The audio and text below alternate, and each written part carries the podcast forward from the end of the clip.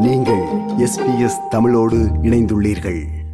Prospective marriage visa subclass three hundred உங்கள் வருங்கால மனைவியை அல்லது கணவரை திருமணம் செய்வதற்கு முன்னதாக ஆஸ்திரேலியாவிற்கு அழைத்து பின்னர் திருமணம் செய்து கொண்டு பார்ட்னர் விசாவிற்கு விண்ணப்பிக்க இந்த விசா உங்களை அனுமதிக்கிறது. ப்ராஸ்பெக்டிவ் மேரேஜ் விசா என்றால் என்ன? இதில் உள்ள விதிமுறைகள் யாவை? இந்த விசாவிற்கு எப்படி விண்ணப்பிப்பது? இந்த விசாவின் அடுத்த கட்டம் என்ன? போன்று ப்ராஸ்பெக்டிவ் மேரேஜ் விசா குறித்து விரிவாக தொடரும் விவரணத்தில் பார்ப்போம். திருமணம் செய்து கொள்ளும் முடிவில் பழகும் இருவரில் ஒருவர் ஆஸ்திரேலியாவில் வசித்து வந்தால் அவர் ஆஸ்திரேலியாவிற்கு வெளியே இருக்கும் மற்றவரை திருமணம் செய்து கொள்வதற்கு முன்னர் ஆஸ்திரேலியாவிற்கு அழைத்து சில மாதங்களில் திருமணம் செய்து கொள்ள முடிவு செய்தால் ப்ராஸ்பெக்டிவ் மேரேஜ் விசாவிற்கு விண்ணப்பித்து உங்கள் வருங்கால கணவரை அல்லது மனைவியை ஆஸ்திரேலியாவிற்கு அழைக்க முடியும். ஆஸ்திரேலியாவில் வசிப்பவர் ஆஸ்திரேலிய குடியுரிமை கொண்டவராக அல்லது நிரந்தர குடியுரிமை உடையவராக இருக்க வேண்டும். அவர் வெளிநாட்டில் உள்ள மற்றவரை ஸ்பான்சர் செய்ய வேண்டும்.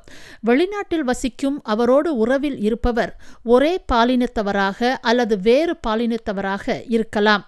ப்ராஸ்பெக்டிவ் மேரேஜ் விசாவிற்கு யாரெல்லாம் விண்ணப்பிக்கலாம் என்று கூறுகிறார். சிட்னியில் குடிவரவு முகவராக பல ஆண்டுகள் பணியாற்றி வரும் திருவெங்கடம் ஆறுமுகம் அவர்கள்.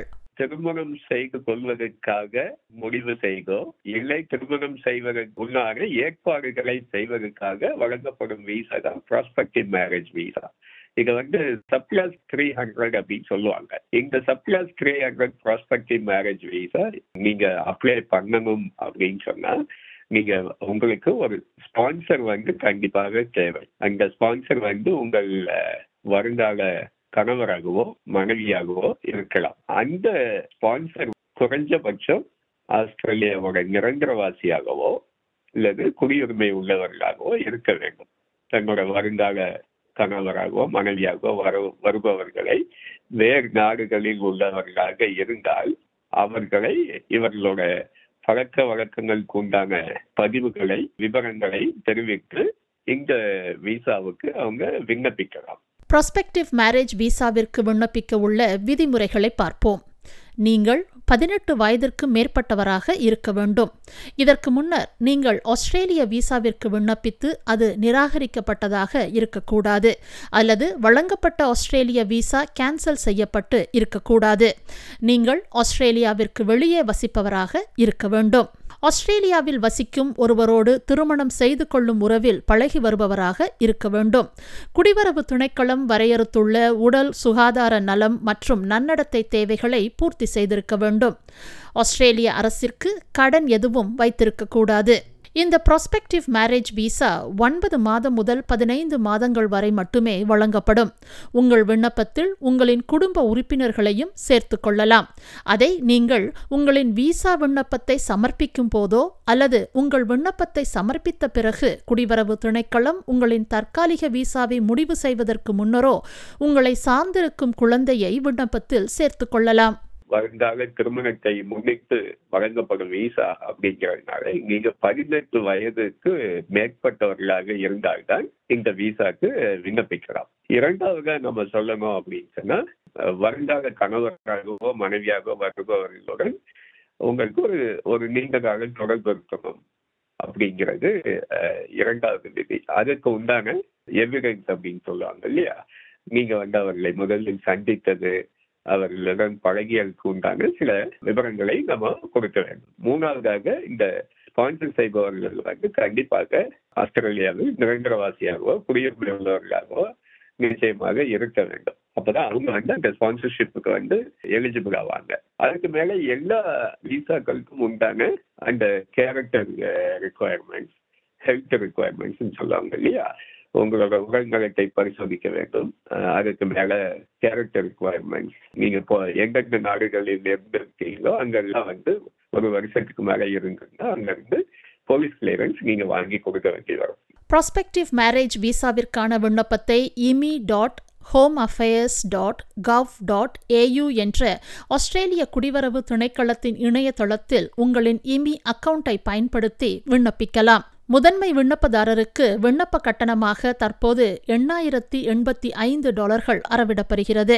விண்ணப்பத்தில் குடும்ப உறுப்பினர்கள் இணைக்கப்பட்டிருந்தால் அவர்களுக்கு கூடுதல் கட்டணம் அறவிடப்படும். வெளிநாட்டில் இருந்து இந்த ப்ராஸ்பெக்டிவ் மேரேஜ் விசா விண்ணப்பத்தை சமர்ப்பித்த பின் வழங்கப்படும் டிரான்சாக்ஷன் ரெஃபரன்ஸ் நம்பர் டிஆர்என் இலக்கத்தை ஆஸ்திரேலியாவில் வசிக்கும் உங்களின் ஸ்பான்சருக்கு தர வேண்டும். அவர் அதனை அவர்களின் ஸ்பான்சர்ஷிப் விண்ணப்பத்தில் இணைக்க வேண்டும். இது குறித்து மேலதிகமாக விளக்குகிறார் குடிவரவு முகவர் திரு வெங்கடம் ஆறுமுகம். ஒரு உதாரணத்துக்கு நான் சொல்ல வேண்டும் என்றால் ஒரு ஸ்கில்டு மைக்ரண்டாக இங்க வர வேண்டும்னா அவங்க வந்து இங்கிலீஷ் எக்ஸாம் எழுதணும் ஸ்கில் டெஸ்ட் பாஸ் பண்ணணும். அவர்கள் குறைஞ்சபட்ச இத்தனை சொன்னாங்க அனுபவங்கள் இருக்க வேண்டும். அவங்க அசஸ்மெண்ட் ப்ராசஸே வந்து நிறைய செலவுகளை எடுத்துக்கும். அப்படி இருக்கும்போது இந்த விசாவை பொறுத்தவரையிலும் உங்களுக்கு கேரக்டர் கிளியரன்ஸும் ஹெல்த் கிளியரன்ஸும் இருந்தால் வேற ஒன்றும் பெருசாக செலவு இல்லை. அப்படி பார்க்கும்போது இந்த விசாவை வந்து அரசாங்கம் வந்து முடிஞ்ச அளவுக்கு வந்து உயர்த்தி வச்சிருக்காங்க கட்டணங்களை. இந்த ப்ராஸ்பெக்டிவ் மேரேஜ் விசா அப்படின்னு சொல்றதும் ஸ்பவுஸ் விசா பார்ட்னர் விசா இருக்கு பாருங்க அதுவும் வந்து ஏறத்தாழ ஒரே ஃபீஸ் தான் இப்ப நீங்க கல்யாணம் முடிஞ்சு வெளிநாட்டிலிருந்து கணவனோ மனைவியோ நீங்க ஸ்பான்சர் செய்து இங்க அழைக்கணும்னா அவங்களோட அப்ளிகேஷன் ஃபீயும் எட்டாயிரம் வெள்ளிகளுக்கு மேலதான் இருக்கு. அப்படி இருக்கும்போது இதுவும் அதுவும் ஒரே வகையான கட்டணத்தை எதிர்நோக்கி இருக்கு. இதுல இருந்து நீங்க திருப்பி ஒரு பார்ட்னர் விசாக்கு போகும்போது பார்ட்னர் விசாக்கு திருப்பி ஒரு எட்டாயிரம் டாலர் கட்ட வேண்டியது இல்லை. குறைஞ்சபட்ச கட்டணம் தான் நீங்க பே பண்ற மாதிரி இருக்கும். ப்ராஸ்பெக்டிவ் மேரேஜ் விசாவில் ஆஸ்திரேலியாவிற்கு வருபவர் ஒன்பது மாதம் முதல் பதினைந்து மாதங்கள் வரை மட்டுமே ஆஸ்திரேலியாவில் இருக்க முடியும். ஆகவே அதற்கு முன்னர் அவர்கள் திருமணம் செய்து கொண்டு அடுத்த கட்டமாக தற்காலிக பார்ட்னர் விசாவிற்கு விண்ணப்பிக்க வேண்டும். அல்லது வேறு விசாவிற்கு விண்ணப்பித்திருக்கவில்லை என்றால் அவர்களின் விசா காலாவதி ஆவதற்கு முன்னதாக ஆஸ்திரேலியாவை விட்டு வெளியேற வேண்டும். ப்ராஸ்பெக்டிவ் மேரேஜ் விசாவில் வருபவர்கள் அவர்களின் விசா காலத்திற்குள் பல முறை ஆஸ்திரேலியாவை விட்டு வெளியேறி மீண்டும் ஆஸ்திரேலியா திரும்பலாம். நீங்க முக்கியமா வந்து ஒன்பது மாசத்துல இருந்து பதினஞ்சு மாசம் வரைக்கும் தான் இங்க தங்க முடியும். இந்த விசாக்கள் இந்த ஒன்பது மாதங்களுக்குள்ள நீங்க வந்து உங்களோட ப்ராஸ்பெக்டிவ் ஸ்பவுஸ் வந்து நீங்க மேரி பண்ணிக்கணும். நீங்க உங்க கல்யாணத்தை ஆஸ்திரேலியாலும் செய்யலாம் கல்யாணம் வெளிநாட்டிலும் போய் செய்யலாம். ஆனா அந்த திருமணம் ஆஸ்திரேலிய விதிகளுக்கு உட்பட்டதாக இருக்க வேண்டும். அப்படி இருக்கும்போது நீங்க ஒன்பது மாதத்துக்குள்ள நீங்க திருமணம் செய்து நீங்க அடுத்த கட்டமான visa subclass three zero nine or eight twenty சொல்லுவாங்க.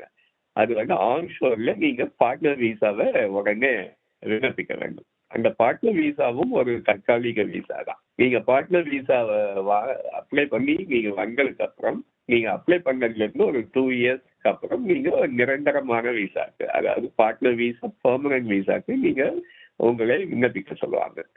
அதுக்கு வந்து கட்டணம் கிடையாது. ஏன்னா நீங்க அது two stage visas after two years வந்து சில சில விவரங்களை நம்ம கொடுத்தோம்னா நம்மளோட ரிலேஷன்ஷிப் ஆன்கோயிங்கா இருந்தா நீங்க வந்து நிரந்தர விசாக்கு போகலாம். இதுதான் பாத்வே சில பேர் டெம்பரரி பார்ட்னர் விசா போய் பர்மனன்ட் பார்ட்னர் விசா போவாங்க.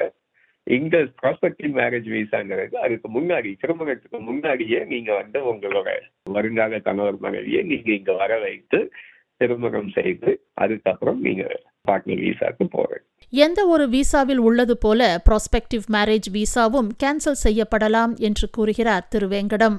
எந்த விசாவுக்குமே வந்து கேன்சல் பண்ணக்கூடிய சந்தர்ப்பங்கள் வரலாம். இந்த விசாவை பொறுத்தவரையிலும் உங்களோட திருமணத்தை நீங்க குறைஞ்சபட்ச இப்ப இது ஒன்பது மாதங்கள்ல இருந்து பதினஞ்சு மாதங்கள் தான் நீங்க இந்த விசா கிடைச்சதுக்கு அப்புறம் இங்க இருக்க முடியும். ஒன்பது மாதங்கள்ல இருந்து பதின- பதினஞ்சு மாசத்துக்குள்ள நீங்க உங்க திருமணத்தை செய்து அடுத்த கட்ட விசாக்கு போகணும். அப்படி இல்லைன்னா இந்த விசாவை கேன்சல் பண்ணி உங்களை அனுப்பிடுவாங்க.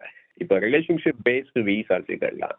இப்ப ரிலேஷன்ஷிப் புரோக்கன் அப்படின்னு சொன்னா ஸ்பான்சர் வந்து கேன் நோட்டிஃபை டிபார்ட்மெண்ட் இந்த ரிலேஷன்ஷிப் பிரேக் ஆயிடுச்சுன்னா அந்த விசாவை அவங்க கேன்சல் செஞ்சுருவாங்க.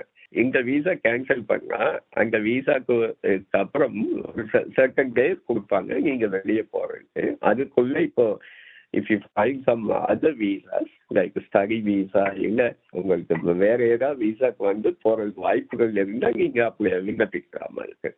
ப்ராஸ்பெக்டிவ் மேரேஜ் விசா குறித்த மேலதிக தகவல்களுக்கு W W W dot immi dot home affairs dot gov dot AU என்ற இணையதளத்தை பார்வையிடவும்.